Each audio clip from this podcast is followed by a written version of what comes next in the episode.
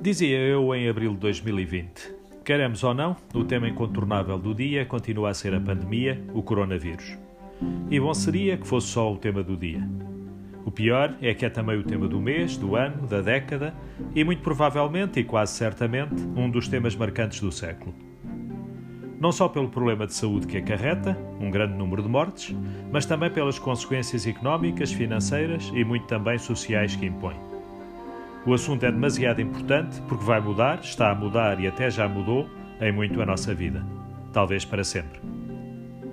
Apesar de hoje, mais de dois anos passados, esta pandemia ainda não estar completamente ultrapassada, até porque se fala já de uma sexta vaga, ela deixou de ser notícia de primeira página de abertura de noticiários.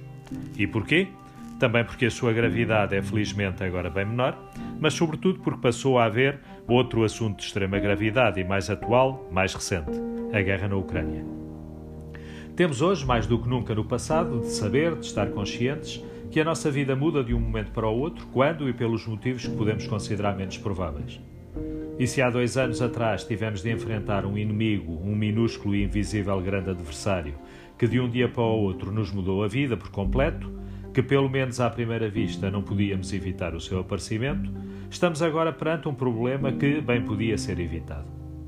Mas parece que os ditos seres inteligentes do planeta Terra não aprenderam nada e continuam a cometer os mesmos erros que sempre cometeram ao longo da sua já longa existência, ainda que inventando diferentes e mais bem ou menos bem sustentadas razões. Não, não vou aqui discutir as razões ou falta delas de cada uma das partes envolvidas neste atual conflito. Isso tem tido de outros estudiosos da matéria, ou talvez nem tanto, dedicando horas a comentar esses assuntos. Mas importa refletir, mesmo com isso pouco ou nada consigamos mudar.